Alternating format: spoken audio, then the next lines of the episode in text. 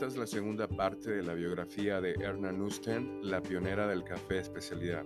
Habíamos hablado de que Erna empezaba a escalar dentro de BC Company, una compañía que se dedicaba a comercializar café a grandes niveles, a nivel de contenedores, y que ella tenía la intención de empezar a venderlo, pero a nivel de sacos. Desafortunadamente, sus esfuerzos se vieron paralizados porque los hombres no permitían que una mujer entrara en la sala de catación. Era importante que Erna hiciera la evaluación correcta o diseñara un programa de evaluación de la calidad del café, ya que ella estaba cambiando el modelo en el que se comercializaba, pero no se le permitía ni siquiera observar cómo se tostaba el café. En una ocasión, cuando estaba considerando la compra de un contenedor completo para venderlo a través de sacos o lotes, tuvo que esperar en su escritorio en un cubículo con el exportador mientras los hombres tostaban y preparaban las muestras.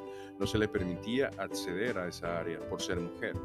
Después de probar el café, ella le dijo a su jefe que ella se comprometía a vender todo el contenedor en un mes y lo hizo. El Sumatra, ese era el origen del café, siguió siendo uno de sus cafés favoritos por el resto de su vida. Erna fue persistente y parece que Fulmer, su jefe, no compartía los prejuicios de otros hombres en la oficina. Y en 1973 la puerta de vidrio de la sala de catación se rompió y consiguió esta mujer un asiento en la mesa. A medida que se volvió experta en cata de café, su reputación entre los pequeños tostadores creció y en 1974 fue entrevistada por la, el Journal Trade and Coffee, Tea and Coffee, y durante la entrevista empezó a utilizar el término café especialidad definiéndolo como un café que se le atribuye perfiles únicos por el sitio de donde procede, para referirse precisamente a los cafés que ella iba obteniendo y vendiendo a través de pequeños sacos, a nivel de, de sacos con pequeños tostadores. La etiqueta de café especialidad se pegó pero no es tanto por acuñar una frase o incluso por ser pionera en un camino para las mujeres que Erna ha sido reconocida y será recordada. Por importantes que sean estas cosas, la mayor contribución de Erna posiblemente fue su voluntad de trabajar con pequeños tostadores o el pequeño comercio, como se le conocía en ese, en ese, entonces. Reconoció que los pequeños tostadores trabajaban con un modelo comercial muy diferente y estaban dispuestos a pagar un poco más por un mejor café. En 1973, cuando Erna tomó asiento en la mesa de cata, el consumo del café de Estados Unidos había tocado fondo. Los estadounidenses bebían casi tanto café instantáneo como café preparado porque sabían igual de malos.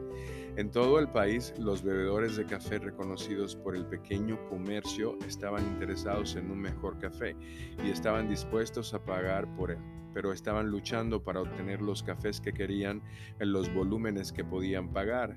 En esa eh, ecuación entonces entró Erna Nusten. En 1975 declaró que compraría la compañía BC para la que trabajaba dentro de 10 años y que iba a despedir a los hombres. En 1985, cuando BC celebró su centenario, Erna hizo precisamente lo que había prometido y cambió el nombre de la empresa a Nusten Coffee LTD y obviamente despidió a todos los hombres.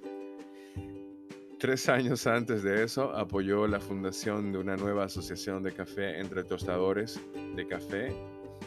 Una de las pocas cosas en las que ese grupo de tostadores estuvo de acuerdo fue en que la palabra especialidad sería parte de su nombre. Había muchos conflictos, aún así permanecían juntos. A Erna le gustaba decir que le debía su éxito a siempre sonreír.